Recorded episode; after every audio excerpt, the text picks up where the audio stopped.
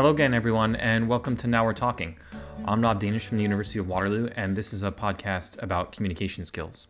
So, in the last few episodes, I've been mostly talking about becoming a reflective practitioner of communication, and I call that the key to improving all of your communication skills.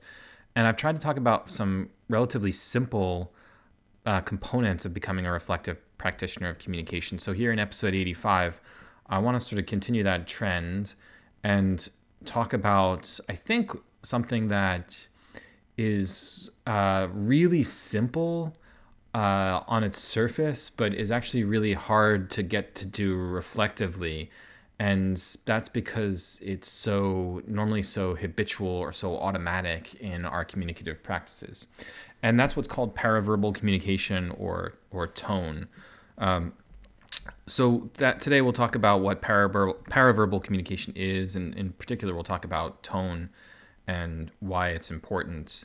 Um, so, paraverbal communication is about how you say something, not just what you say it. So, um, it's mostly has to do with three components uh, pitch, rate, or, or speed, and tone. Those are the three components of how you normally say something. In earlier episodes, obviously, I've talked about word choice. I talk about word choice all the time with my students. I think word choice is incredibly important, but this is the opposite of word choice. It doesn't it doesn't matter what word you pick. You inevitably, if you're speaking, you're going to, or if you're writing, frankly, it doesn't matter. If you're using a word, you're using that word with a pitch, a rate, and a tone. Um, okay, so why does paraverbal communication matter so much? Well, the the the piece of evidence that's often cited by communication researchers is something like 35 to 40 percent of all communication is paraverbal, and what that what that means is that 30 to 40 or 35 to 40 percent of the effect that's produced by a communicative action are the results of the pitch, tone, uh, and rate at which you say the thing, and not the words themselves. So, this is another way in which I know that communication is not about the transmission of information, because if communication were about the transmission of information, the words I choose would carry the right information and that would get to the destination or not. Um, but what students and, and, and researchers in paraverbal communication and nonverbal communication tell us is that you know mo- that 35 to 40 percent of the effect that's produced has nothing to do with the words that you choose, but everything to do with the rate, the pitch, and the tone that you use. Um, another kind of great piece of evidence from nonverbal communication uh, scholars is the idea that um, something like 95% of conversations end the way they begin. And by that, they mean they end the way they begin in terms of the tone that's used to begin the conversation. So if you begin a conversation with a hostile tone, regardless of what words you choose, the conversation will likely end in a hostile place if you a, begin a conversation with a kind of collaborative tone or a tone of compromise and understanding and empathy, then odds are that conversation is going to end with a sense of empathy or collaboration or, or something like that. If you watch President Donald Trump's press conferences these days, uh, he begins the question and answer period with such a tone of hostility. They end with a tone of hostility. It's, it's, it's a, the tone remains the same at the beginning and at the end. Um, and that's largely because the tone has this kind of profound effect on others. Now, if I wanted to pick out three things that we often don't pay any attention to when we're communicating, it's probably pitch, rate, and tone. Uh, it's a little easier to get students to start to worry about or think about or trouble over word choice. It's a lot harder to get them to stop and think about pitch, rate, and tone uh, and be reflective about those three components of their communicative practice. And that's, I think, largely because those three components of paraverbal communication are what I would call embodied. Like they're they're, physical. They're part of our uh, physical, material, embodied way of being in the world. Uh, and they're component at like they're kind of components of our physical reactions to things. Um, and it can be hard to slow those physical components or embodied components down and think about them before communicating. So what i mean by that is that our, our kind of embodied stance to a communicative interaction comes before our thought and then conditions our thought and our reaction to that communicative situation. And this is exactly what I'm talking about when I'm talking about reflective communication. So you want to stop the kind of process of reacting to some other person or some communicative situation and start reflectively and strategically choosing how to act in response or how to respond to that situation. Well, one enormously key component of that is recognizing that your embodied sort of reaction happens in in terms of pitch tone pitch rate and tone like that's what your body does to react to a situation. It uh, it kind of positions you to communicate with specific kinds of pitch rate and tone. And then that pitch rate and tone influences the effect or, or kind of has a, a uh, significant determining influence on the effect of your communicative process or practice, regardless of what words you choose. So, in order to become reflective practitioners of communication, we need to realize that pitch, rate, and tone are this kind of embodied stance we have in response to a communicative situation can happen as a reaction. And we need to slow that down and make it a response, a kind of meaningful, thoughtful, strategic response based on the ways in which pitch, rate, and tone influence uh, that communicative interaction. So let me talk kind of briefly about what pitch, rate, and tone are. They're they're pretty simple, and then we'll talk about how to make them more reflective in your communicative practice. So pitch is real simply how high or how low your voice goes. Um, you can speak in a high pitch or kind of low bass or a baritone. Uh, most people kind of speak someplace in between those two uh, if you've got a kind of squeaky, high pitched voice, it can sometimes show or demonstrate that you're afraid. And if you have a lower pitched voice, it can sometimes demonstrate that you're calm. Uh, lower pitch can also show some authority or anger, depending on the context. Um, you can think about pitch a little bit in the context of music. So, music in higher keys tends to denote happiness or sometimes anxiety. Music in lower keys can sometimes denote calmness or drama or sadness. Uh, it's the same really with your voice. So, oftentimes when people are talking to a baby, you kind of raise your voice a couple octaves to a higher pitch because you're trying to convey happiness or friendliness. Um, but sometimes at the same time, if you're nervous before making a presentation, your voice might squeak into a kind of higher pitch also, and it might sort of show that sort of sense of nervousness. Um, so if the flip side of that is if a, if a leader wants to stress a serious point to his audience or her audience, uh, they that person tries to use a lower pitch. Um, imagine if someone says everybody stay calm.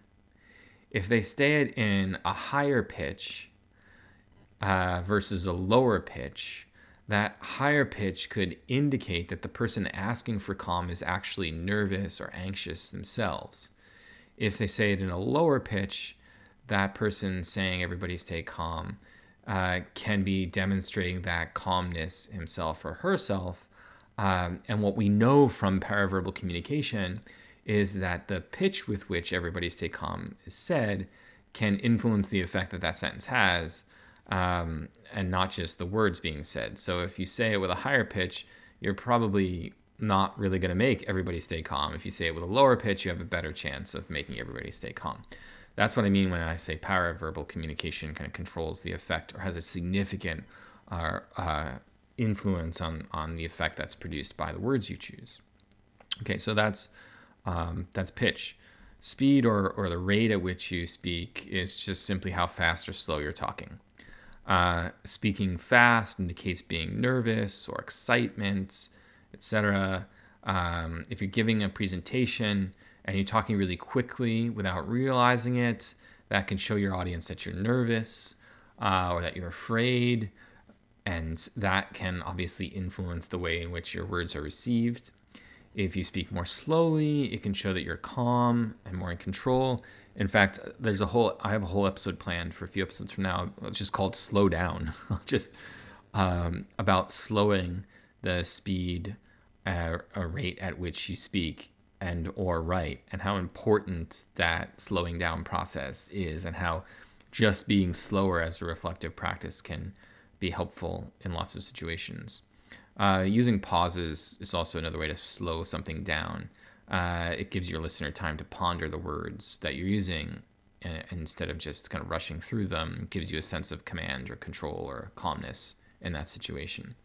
Um, ancient teachers of speech writing used to teach their students how to write shorter sentences so that they could be delivered more quickly or longer sentences that were delivered more slowly depending on context or occasion. So if occasions like funeral, uh, funerals called for a kind of sad or somber tone, uh, speechwriters taught their students how to to write longer sentences that would be delivered more slowly to kind of bring out that sadness. Uh, if you were kind of rushing to war and wanted to get people all pumped up or excited, uh, you wrote shorter sentences so that they could be delivered faster, and that speed could amplify the kind of sense of excitement around something. So, speed is the second component of paraverbal communication. The third component, I think, is the most important, um, and that's tone. And tone is a difficult concept to get your head around. Um, but for me, the tone of something is the attitude displayed by the speaker to, or the writer, to their subject and to their audience. So it's the kind of demonstration of an attitude toward audience and subject matter embodied in the way you've said something. Um, so you can have a tone, you can say the same words with a tone of hostility toward your audience. Like, um, you're not a very good friend, and a kind of tone of accusation and hostility or you can have a tone of kind of remorse or sadness uh, with the same words. So, you know, you're not a very good friend. So that's the same sentence with two different tones to it. Uh, one is softer, the other is harsher. And the softness or the harshness has a different kind of effect on audiences. Sometimes you want a harsh tone uh, because that's the effect that you're looking to produce. Sometimes you want a softer tone. It tends to be the case that softer tones encourage people to listen to you more closely. And raising your voice or harsher tones uh, come across as push tactics that lead to resistance or defensive defensiveness. Um, okay, so the question becomes uh, how do you improve your paraverbal communication? How do you make it reflective? So the first thing to note, and here I want to start with tone and work backwards. Um, oftentimes, not oftentimes, always, like this is a kind of fact of human existence. We have a physiological, um, affective state that exists in response to our subject and to our audience. So, um, if we're talking to someone we don't like very much, physiologically we feel that dislike in our bodies. And that physiological, affective sense of dislike conditions the tone, rate, and pitch with which I speak to that person. So, and, and it's the same for subject matter. So, online learning, we have to deliver all our classes online for the next little while. Uh, I hate online learning. I think it's stupid. Uh, I think it's much, much worse I, I can't stand claims that like online learning can replace in classroom activity and like be fine. It's not fine. It's horrendous to me. So I I have an existing uh, attitude toward the subject of online learning. That means that I also have a physiological, affective, kind of embodied reaction whenever the topic of online learning comes up. And what I'm telling you in this episode is that that physiological affective state manifests itself pre reflectively. So without even thinking, I will acquire a tone, a pitch, and a rate in my communication that um, that kind of uh, that kind of makes um, present that embodied uh, physiological affective state. So it kind of brings that that thing to the fore. So if I have disdain for a particular subject, I'm talking about the Toronto Maple Leafs hockey team. You know, I have disdain for the hockey team. So when I talk about the Maple Leafs, I talk about them with the embodied tone and rate and pitch of that disdain. Um, I could say the same thing about certain people who I have to talk to. So it's the same for uh, people or audiences and and subjects. So uh, the first step in becoming a reflective practitioner uh, related to paraverbal communication is to just realize that you have a pre-reflective paraverbal physiological embodied stance towards subjects and audiences. And if that stance is that if that embodied stance is not helpful for a communicative process, if it's likely to uh, communicate a tone of, for example, resentment or disdain for your audience, then it doesn't much matter what you have to say to that audience. It doesn't much matter the content of what you're likely to say, because all people will hear or react to or respond to is the tone with which you say it. Uh, in interpersonal inter, in interpersonal relationships, um, the most important or salient kind of uh, embodied uh, res- uh, embodied physiological affective state in response to a partner that is damaging is resentment. So when one partner physiological feel physiologically feels this kind of sense of resentment toward another partner, it doesn't matter what they say. That resentment, the tone, uh, pitch, and rate with which they talk to their partner will kind of manifest that sense of resentment. And the resentment is all that the partner will hear ultimately. Uh, it will create the conditions from which that repar- that partner will react to you. Um, so, okay, the step number one in getting better at paraverbal communication is just recognizing that there is a pre-reflective dimension to our embodied reaction or embodied physiological affective state in response to a person or a situation or a, a, a problem or a, a, subject about which we're talking or about which we're communicating. Uh, now, so what I was saying in a couple episodes ago about reflective communication is that you have to recognize that you cannot let our pre reflective embodied stance or attitude towards something condition or determine how we talk about that thing and therefore the reaction or response of the audience. It renders our words that that kind of pre reflective, physiological, embodied um, paraverbal communication will influence our our influence the interaction so much that the words won't matter and all people will hear is the tone uh, or those paraverbal co- components of communication. Uh, so reflective communication is about choosing a pitch, a rate, and a tone that will amplify the content of the message that you're trying to articulate or that you're trying to communicate um, that makes your communication reflective. So, um, if you really want your audience to feel optimistic uh, or hopeful for the future, and you have something to tell them to make them feel hopeful for the future, you undermine that attempt to making people feel hopeful by speaking too quickly or nervously or having a tone of resentment toward your audience or toward the subject matter if your tone is one of resentment and you want people to feel hopeful, they're only going to hear the resentment. Uh, they're only going to hear the tone and not the actual content of what you have to say. So, reflective communication is about transforming the pre reflective sort of embodied commitments to subject and to audience into choices, strategic choices about how quickly or slowly to speak, about you know, whether to speak with a higher pitch or a lower pitch, and about how to embody a certain attitude toward your subjects or, or toward uh, toward your audience. So if you know you're upset with your partner in an interpersonal interaction or interpersonal relationship, you know you're upset with your partner, um, but you're able to stop and choose a tone of forgiveness or a tone of empathy or a tone of collaboration, and then speak inside that tone or with that tone you might find a constructive path forward.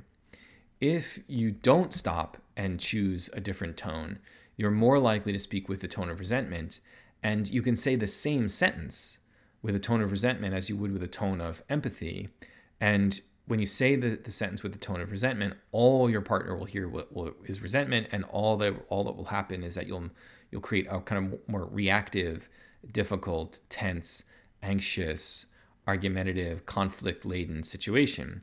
If your partner hears the tone of empathy, even if it's the same sentence, then you can change or transform that interaction into something more constructive um, or positive moving forward. So, paraverbal communication has to do with with pitch, rate, and tone. And it doesn't matter, you can say the same sentence uh, with different pitch, rate, and tone. And what will happen is will, it will cause or, or create a different reaction in your audience because it will produce different effects. And what we know is pitch, rate, and tone are often pre reflectively uh, embodied by people. And reflective practitioners of communication make pitch rate and tone strategic choices instead of pre-reflective embodied reactions to situations. That's how you you move from reacting to responding too. By by choosing a pitch rate and tone that's responsive and responsible to the audience and to the subject about which you're you're speaking uh, and not just reactive physiologically re- reactive to that audience or that that situation or that problem.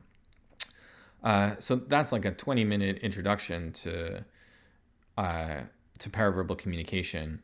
You know, I, I think in leadership situations, it's always wise to have lower tone for calmness, slower, uh, slower rate for uh, calmness and authority, and then a tone of optimism or hope uh, or positivity.